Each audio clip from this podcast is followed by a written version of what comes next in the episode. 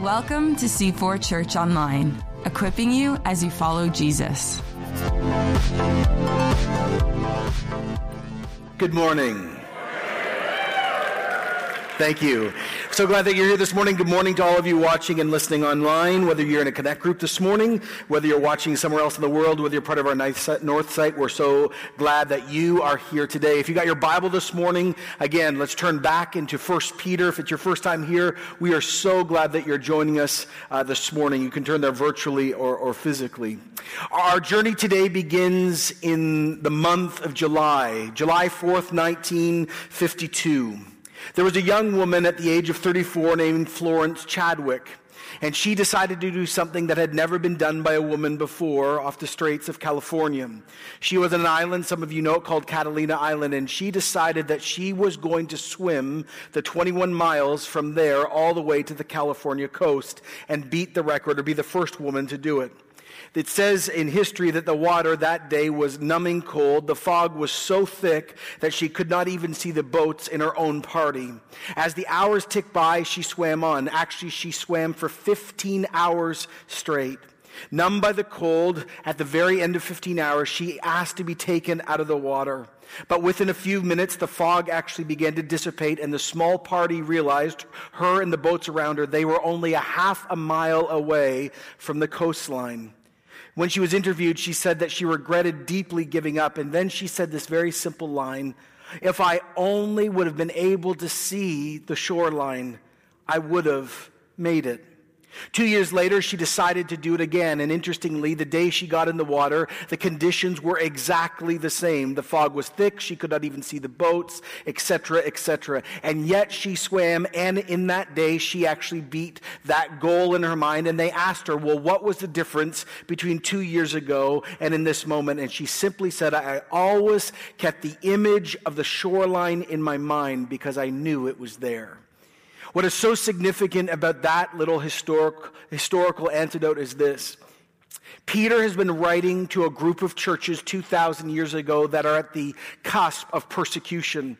They, for the first time, are truly suffering for their faith. And he, as an old man, is writing a letter to a group of churches to teach them not only how to prepare to survive persecution, but to endure persecution and to have joy through persecution. And what he continually has been saying is we as Christians have living hope. And the living hope is connected directly directly not only to what God has done in our life at this moment, but what he has promised to do in the future. That is Jesus' return, where he'll make all things right and all Christians will be vindicated. And what he has been saying to people that are suffering and wondering if suffering is worth it is this keep your eyes on the shoreline, though the fog is all around you, because if you know the end, you can endure the middle and you can do it with joy. But if you take your eyes off the end prize, the fog will consume you, you will give up, and you will drown. So he comes and he says in 1 Peter chapter 4 verse 1, this is where we begin, and he's walking through again preparing people to suffer, a very un-North American conversation. Therefore, he said, since all that I've told you already in this letter, since Jesus suffered in his body, arm yourself also with the same attitude because the person who suffers in their body is done with sin. For the fourth time in the book of 1 Peter, Peter looks back at the suffering of Jesus and says that the suffering of Christ is the lenses, it is how we translate and live life. And Peter says that Jesus Christ, though fully human and fully God, he suffered and he finished with sin. In other words, he broke the power of sin, he conquered sin, he took the darkest acts that would ever and had happened in human history, he placed them on his body, and when he was dying, he in victory declared, This is done, it is finished. So he says, This is now done. And he says that he was suffering, he died, he rose again, and then we come back to this theme. Jesus was vindicated from the Father. And now he turns around to everyday normal Christians like us and he says, So now as a Christian, you arm yourself, you put on the same idea as Jesus. You choose to suffer in your body, and you will be done with sin also. It is better to do right and suffer. It is never right to suffer in sin. In other words, what Peter begins to do is this. He said last week, if he was here today, he'd be saying, Last week, I began to talk to you about how you deal with suffering from outside sources. Remember, we were getting into it. Wonder if I'm submissive, and I'm kind, and I'm Canadian, and I'm nice, and I'm intellectual, and I'm socially involved, and it still doesn't matter. People still attack me for my faith. People still attack me for having a biblical worldview. What do I do in that situation? And Peter said, We never return insult for insult. But now Peter says, Oh, there's another level of suffering that comes even closer to home. Because it's not just about being marginalized or insulted or being attacked from family or friends or neighbors. Peter says, hold on. Suffering for Jesus isn't just always about outside pressure. Suffering for Jesus also happens when we make the decision to say no to what is natural to us sin and the effects of sin. See, we enter into the sufferings of Christ when other people attack us for being Christians or having a worldview, but we suffer even more when we actually decide to say no to what we naturally want. Here's how Paul wrote it in Romans 6 6. For we know that our old self was crucified with him so that the body of sin might be done away with, that we should no longer be slaves to sin, because anyone who has died has been freed from sin. You don't have to sin anymore, he says as a Christian. You don't need to be a slave to sin anymore. We now have the power of the Holy Spirit, and over time, we, through his power, not our own ability, can become more like Jesus. We can say no to what we desire. Why? Because the love of God has brought us and is bringing us to a place that we love Jesus more than ourselves, more than what is natural to us, more than what our rights are, more than what we desire. We choose to suffer suffer because we have experienced the love of God, and so we even crucify what we want for the sake of Him. He says, as a result, the person does not live the rest of their earthly life for evil human desires, but rather for the will of God. Peter says, okay, Christian, what are you going to live for? What are you going to submit to the rest of your life? What will master your private life and your public life and your money and your relationships and your sexual identity and your job and your family and your spiritual life and your theology and your worldview and your politics and the list goes on and on. This again, by the way, is the heart of last year's theme for this whole church, Kingdom Come. This is truly call for the Lord's Prayer. Your kingdom come, your will be done on earth as it is in heaven. The kingdom of God is the reign and rule of God, welcomed and accepted in any place or space. And Peter is saying, Do you want the kingdom more than yourself? In other words, he says we choose to suffer and say no to what we want or what seems natural because we love God, we worship God, we have met Jesus because we know he is good, and oh, the suffering is worth it because reward actually is going to come in the not yet. He says the simple question, he poses it. For have you spent enough time in the past doing what pagans chose to do? Living in debauchery and lust and drunkenness and orgies and carousing and detestable idolatry. He says, Haven't you sinned enough? Aren't you done with that? Now, this is a summary of Greco Roman culture in this time. It's not saying that all non Christians live like this, but this marked the society. Now, it's very interesting if you've grown up in church. If you're a second or third generation Christian, one of the things that sits in the back of many of our minds is no, I didn't get my time with all that. And it's not fair. I should have been able to have a little run in with sin, had my rebellion point, come back to Jesus and say, Oh, I got to do the two for one special. And Peter comes and says, You haven't sinned enough? You really don't think you've sinned enough?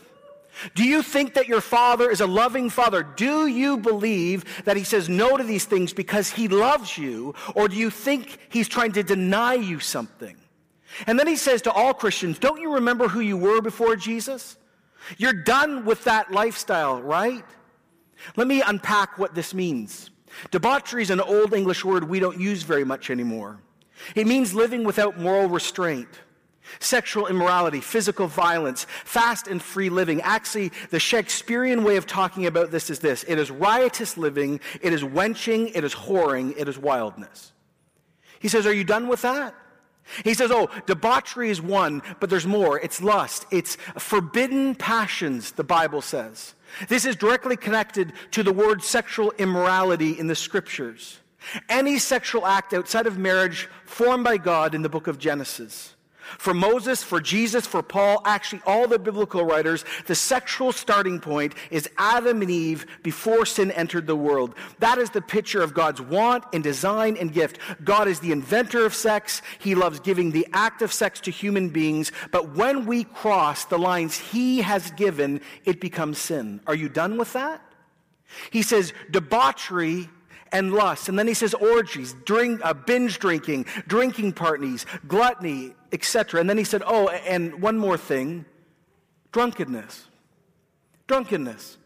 It has never been God's will ever. It's never okay for a follower of Jesus to get drunk, or let me add this, or even be buzzed. High, stone, tipsy, inebriated, lace, plit, lit, plastered, potted, wasted, tanked. We are called out of this. A follower of Jesus may never be under the table or under the influence of any substance at all. Not for a moment, not for a season, not for a lifetime. Is it wrong to drink? Absolutely not. You live in Canada, enjoy. But being buzzed forward is foolish it is dangerous to you and your family and your job and your wealth and your life. It grieves the Holy Spirit and it is sin. Now, no matter the reason why we want to do this, let's be honest about it. Many people involve this in their life, whether it is alcohol or other addiction, because life is monotonous. Or we want to escape, or we want to feel, or we want to have courage. And whether the source of the addiction is biology, or disease or chosen, and all three are on the table, God says, no more. This isn't you anymore. The days are evil, and this is one of those expressions of those days. The old thing has passed away. That is your old life. You have now walked with and in Christ. Debauchery and lusts and orgy and drunkenness can never mark the inner life or the outer expression of a Christian. Oh, and then he throws in something even more relevant. And he says, No one may be involved any longer in detestable idolatry. Now, in Peter's culture, idolatry was everywhere. Every single family had their own god or group of gods. They would have a miniature temple set up in many of their homes, and like we thank Jesus for our meals, they do the same for Mars or Apollo or Zeus. He says, You can't do that anymore. There's only one God. And by the way, every single job was connected to the gods. So if you were part of the Plumbers Guild or the Artisan Guild, right, if you were part of the Starbucks movement 2,000 years ago, when you'd gather for staff time, you would all actually worship an idol as part of your staff training. Can you imagine? Normally, he says you can't do it. Even if it costs you your job, you can't do that anymore. He says, not only that, most people were involved in emperor worship or it was beginning to take off. You can't do that anymore. And most people just worship the many gods. He says, that is detestable idolatry. You now have met the true living God through the Lord Jesus Christ, revealed by the Holy Spirit. You understand that the Jews understood the greatest truth. O hero Israel, the Lord our God, the Lord our God is one, no more. Now, idolatry in our culture has not changed. There's three different ways idolatry spills out in human society. There's formal idolatry, there's secular idolatry, and then there's heresy. Let me walk this through with all of us today. Formal idolatry happens through formal religion or folk religion. In the Judeo Christian worldview, when a person, a good, sincere person, worships any other God other than the God found through Jesus, it is idolatry. When a Hindu uh, gives offerings to Ganesh or Shiva or Vishnu or Brahma, when, when, when a Buddhist teaches karma or reincarnation or points to, to nirvana through self learning and self, it is idolatry. When a Jehovah Witness at this moment is meeting in a so called church on a Sunday morning and saying, We worship Jesus, but teach he was created and formerly was the archangel Michael, idolatry. When Mormons meet at this moment in other churches and say they're worshiping the true living God and use the same words we do and yet say Jesus is one of millions of gods, idolatry. When a Wiccan witch wants to bless people by invoking the powers of nature and not doing anything wicked, just it is idolatry. Many people also break God's heart and mind because they do it through spirituality and folk religion. Anytime you choose to connect to any spiritual force, whether you intentionally want to or not, other than the God found in Scripture, or you elevate yourself to God's position, it's idolatry.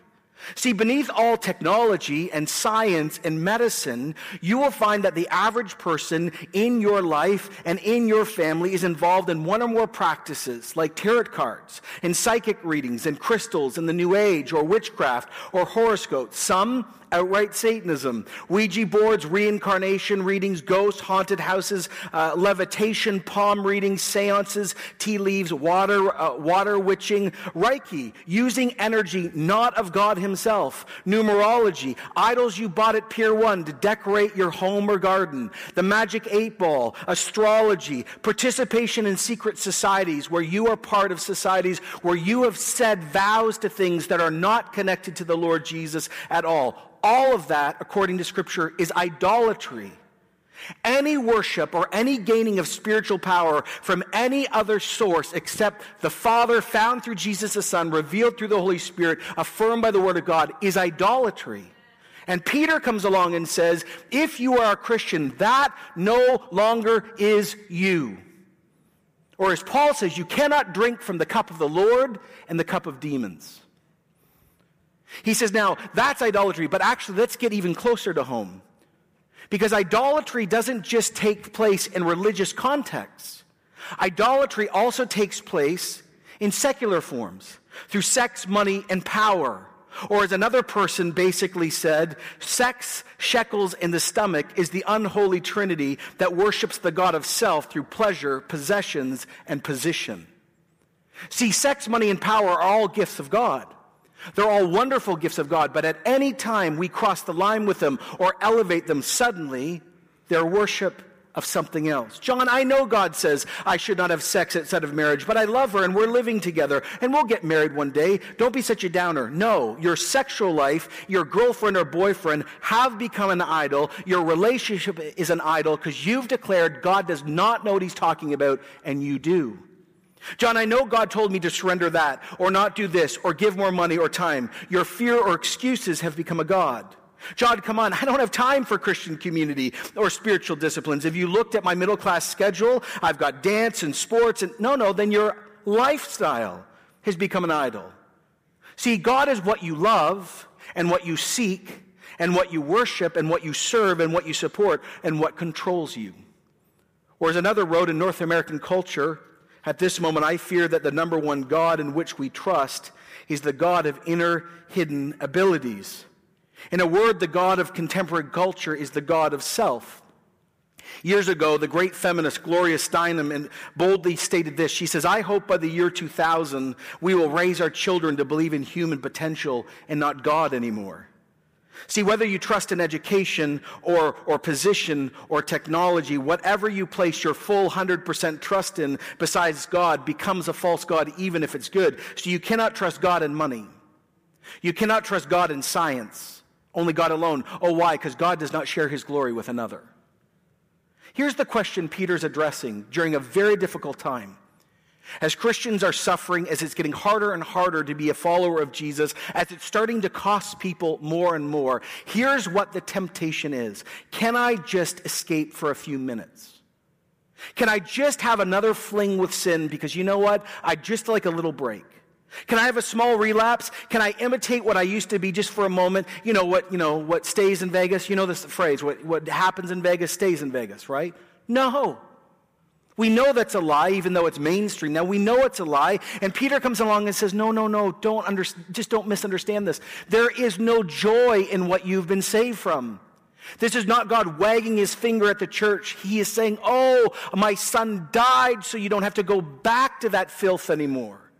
I've set you free, and if you walk in this freedom, not only will you, listen, keep your eye on the shoreline. There is reward coming that is better than anything you could participate in these things at all in the now. And not only that, don't forget that your countercultural life is the living example for other people to realize the good news of Jesus. I love what Eugene Peterson said in the message. He says, You've already put in your time with that God ignorant way of life, partying night after night, a drunken life. Now it's time to be done with that for good. Of course, your old friends don't understand why you don't join in with the gang anymore. But you don't have, a give, you don't have to give an account to them. Oh, they're the ones who are going to be called on the carpet before God Himself. Now, this is really critical, really significant, because basically, what's basically happening here is He is saying that they are going to have to give an account to the King of Kings and the Lord of Lords. That they are going to have to meet Him and meet Him directly. And this is what is going to take place in the end. And he says, don't, don't misunderstand this. We are all absolutely called to follow after the living God. And we have to give an account also. And so he says very simply, very simply to our community and to these people look, don't give an account to your friends. There is no account to your friends. The account that's being given here is to God Himself, and they themselves are going to have to give a full account. Now, Peter keeps going, and he's already said these things to us over and over again. He's saying, look, as we move forward, never forget this. Never forget what's taking place. Well, in verse 7, Peter keeps going, and he says these words The end of all things is near. The end of all things is near. He says, so as we're moving forward and we're walking through this passage, he says, just don't forget what's coming. So, as he says these things, he begins to go, okay, church, do you have the future in mind at this moment? Do you understand what is about to come? They are going to be called under the carpet. And he says, the end of all things near. Now, is this saying that we shouldn't enjoy our life or protect the environment? No, but when we suffer, we should know that the end is near. God is working through and owns all of history. The great drama of redemption, the history within history is coming to end from creation to the fall to the calling of Abraham to the exodus of Egypt. All of this is coming to the end. And Jesus is going to make all things right. Peter is saying, as Christians, we live our life with the end as the most important thing. The end holds our living hope. It is why we can suffer and know there's vindication. and It is also the motivation to keep obeying God. See, P has already taught us this in 1 Peter 1 7. He says, Since you call God a father who judges each person's work impartially, live your lives as strangers here with reverent fear. Now, this is critical. He's saying, Look, oh, yes, God is your father. Oh, yes, God is your Abba, your dad. He is going to love you and continue to love you. You have an amazing relationship with Him. But this will not bring a free pass when we face Him at the end of time. Father is an intimate term, a loving term, but it means fear and respect. Belonging is amazing. God's work in our life is amazing. But as God is going to call all people to the carpet, He will also call us on the carpet. It's, and, it's critical. He says, look, every Christian also will be judged according to the scope and character of their life. This isn't about heaven and hell. It's about worship and stewardship. And let the scripture speak clearly, he says. At the end of time, all people will give an account, including Christians. It's not about heaven or hell, but He will judge our stewardship. Was our life about faith and giving, or was it about self interest and fear? It's 2 Corinthians 5 8. We are confident, I'd say, we'd prefer to be away from the body and at home with the Lord. So we make it our goal to please Him, whether we're at home in the body or away from it, for we must all appear before the judgment seat of Christ, so each of us may receive what is due in the things done in the body, whether good or bad. He says, Look, keep your eyes on the end. You don't belong to this world. You are sojourners, temporary foreign residents of another land. And, and you don't have to be involved in that. And it's not dread, by the way, for Christians or anxiety, not hellbound. It's not full of guilt and shame. It's reverent awe of God. We will be judged differently, but we will be judged. And he says, so don't live that life anymore. Remember the end is coming. And so in verse 7, Peter says, look, be clear minded and self controlled so you can pray. You're going to be clear minded when you know the end is coming. You're going to be clear minded when you say no to sin. You're going to be clear minded when you suffer for Christ. And you're going to be clear minded when you pray. This is not saying pray to get out. Just pray for God's will as the darkness grows. He says, so remember, you've been saved out of that. You don't have to be involved in that stuff anymore. You've been redeemed out of that. Not only that, you know what's coming in the end. You also know you yourself will be judged. So he says, therefore, verse 7, be clear minded and self controlled that you can pray. And then he says, above all, love each other deeply because love covers over a multitude of sins.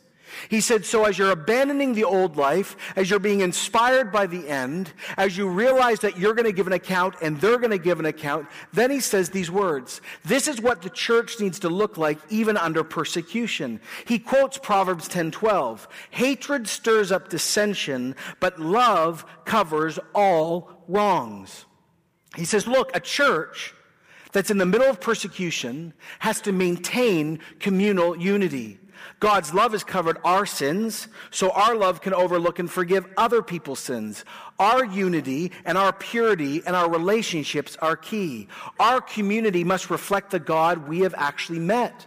Or as another person says, where love abounds in the gathering of Christians, many small offenses and even large ones are overlooked, forgiven, and sometimes even forgotten. But where love is lacking, every other word is viewed with suspicion, every action liable to misunderstanding, and conflict abounds to Satan's perverse delight. See, we've said this all through this series. A community that's growing under pressure from the outside has a tendency to bicker, turn on each other and attack each other. And he says, No, no, no. Understand, there's a judge coming and he's going to give an account. All are going to give an account to him. We're going to give an account to him. We've experienced the love of God. And so, in the middle of persecution, don't turn on each other, but actually love each other more, not less. And then he says, and oh, by the way, it's deeper than that. Offer hospitality one to another without grumbling. This is a call for deep generosity. It's so countercultural. He's saying, well, things are getting worse. I would like you to give more. And this is how you give. He says, he uses the uh, example of hospitality. But giving is the exact same thing. He says, be a church that is bizarrely, counterculturally generous with their time and talent and treasure. See, hospitality and giving are the same. They're about worship. So give yourself to God. When, you see the plate passed or someone comes to your home and you invite them in, don't grumble. Be deeply cheerful that you get to give to God and see his kingdom move forward and also honor other people. It's actually what Peter, Paul wrote in 2 Corinthians 9 7.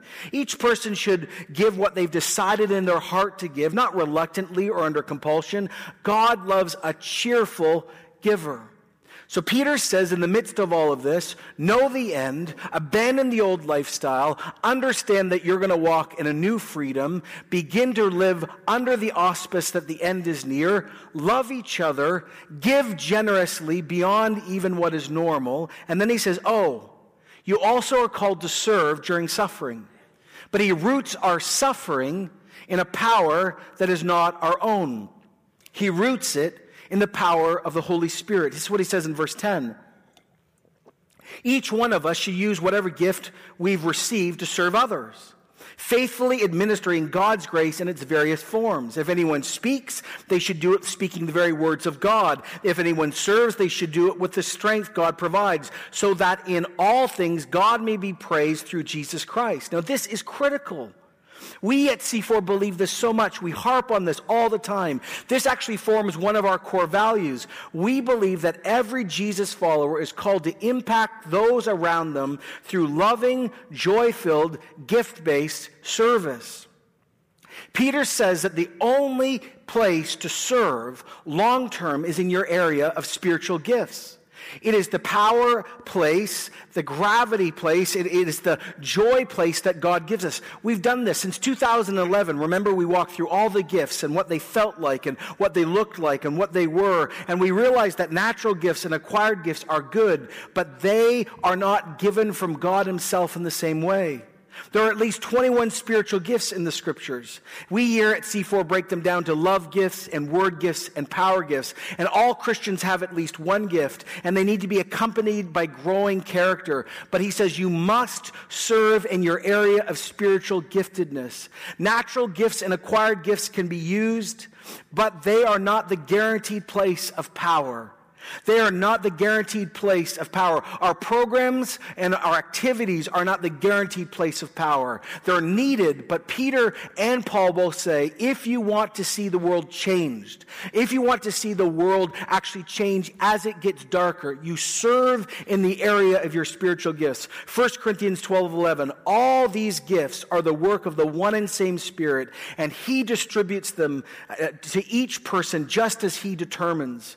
Spiritual gifts are the only ongoing guaranteed place of holy power, and it is the only place to serve in any context. In the dark times and in the best times, we need God's power to change the world. And since spiritual gifts are sovereignly assigned, then you know what God's will is for your life.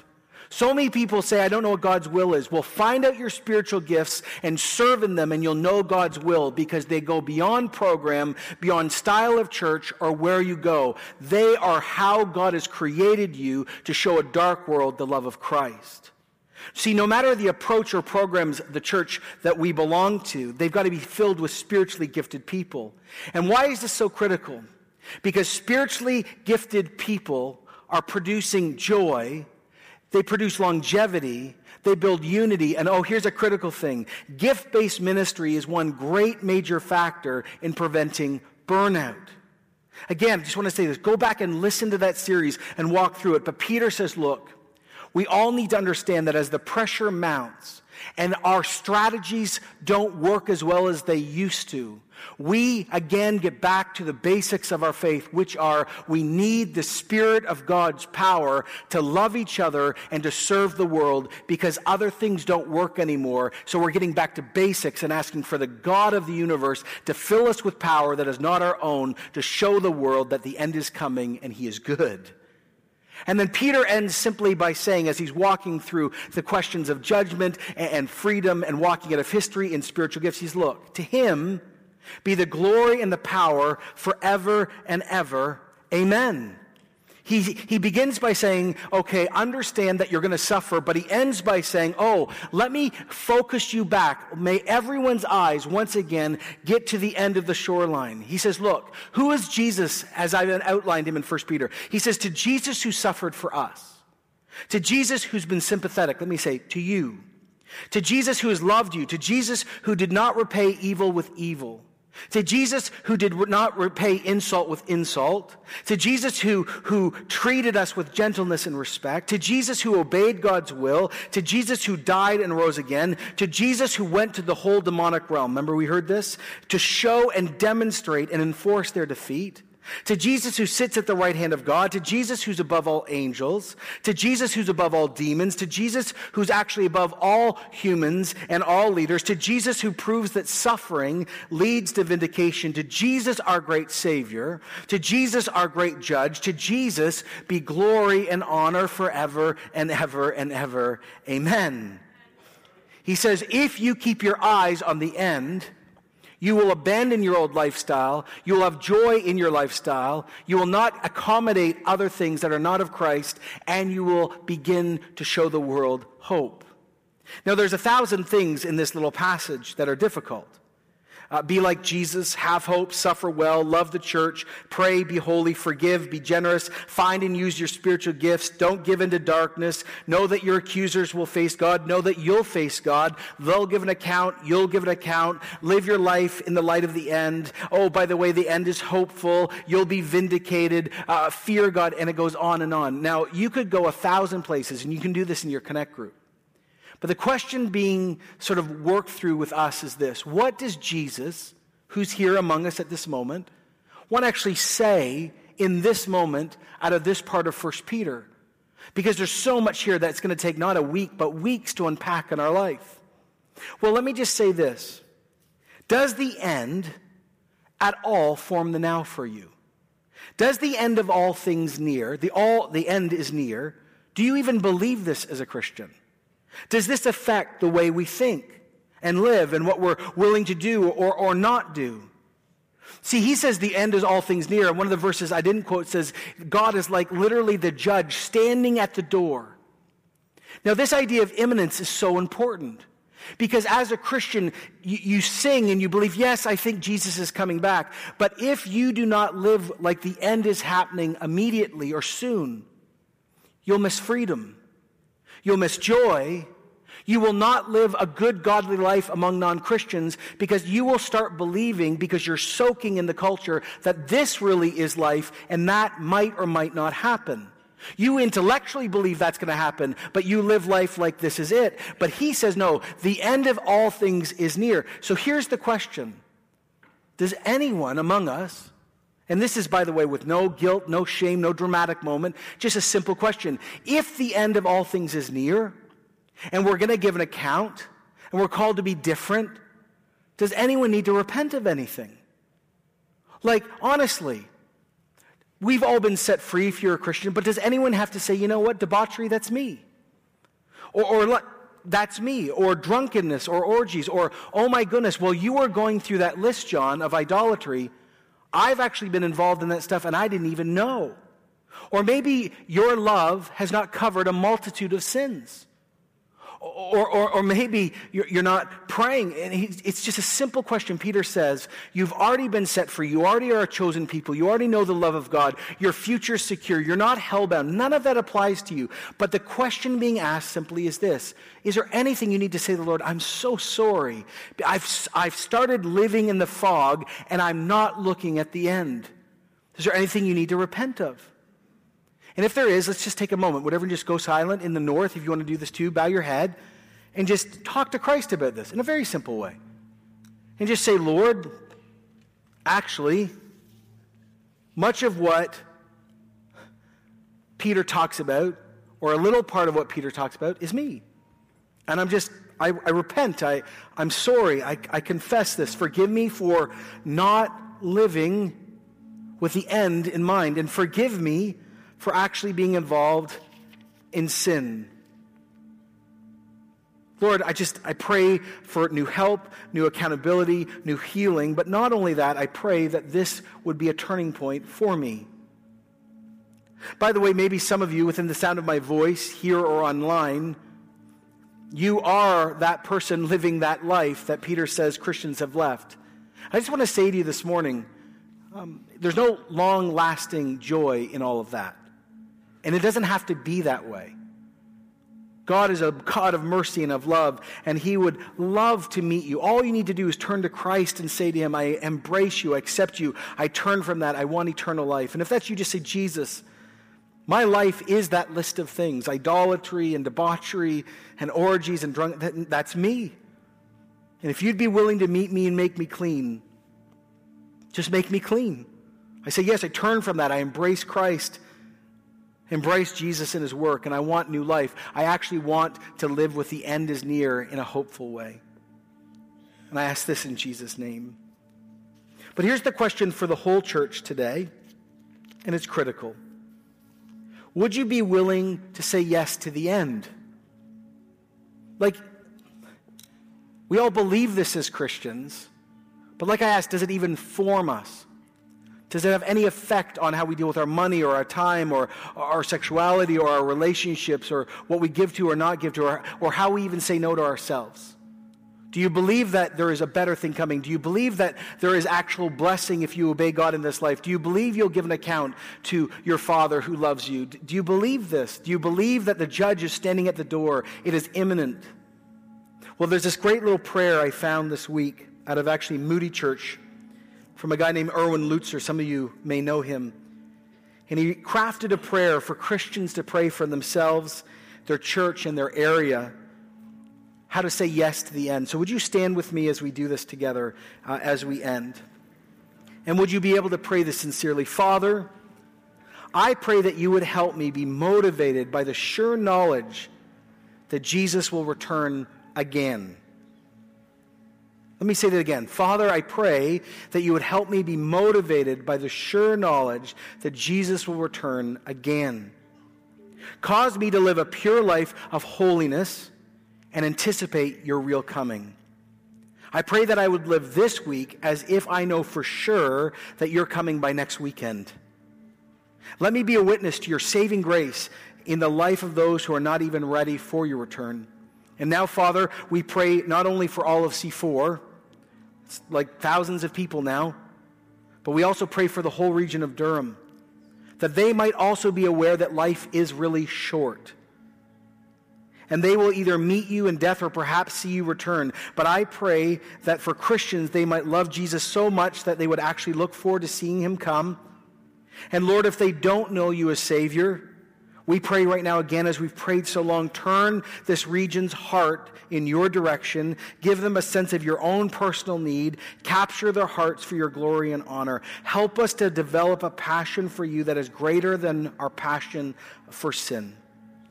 And we just pray this in Jesus' name. Lord, help us to have great anticipation for your return. Help us to live holy lives. Let not one person in the sound of my voice feel attacked or condemned, but invited to salvation and repentance and healing. And may this church actually live out the second Corinthians, that we want to be away from the body and home in the Lord, but whether here or there, we desire to obey Jesus because we know we're going to face him.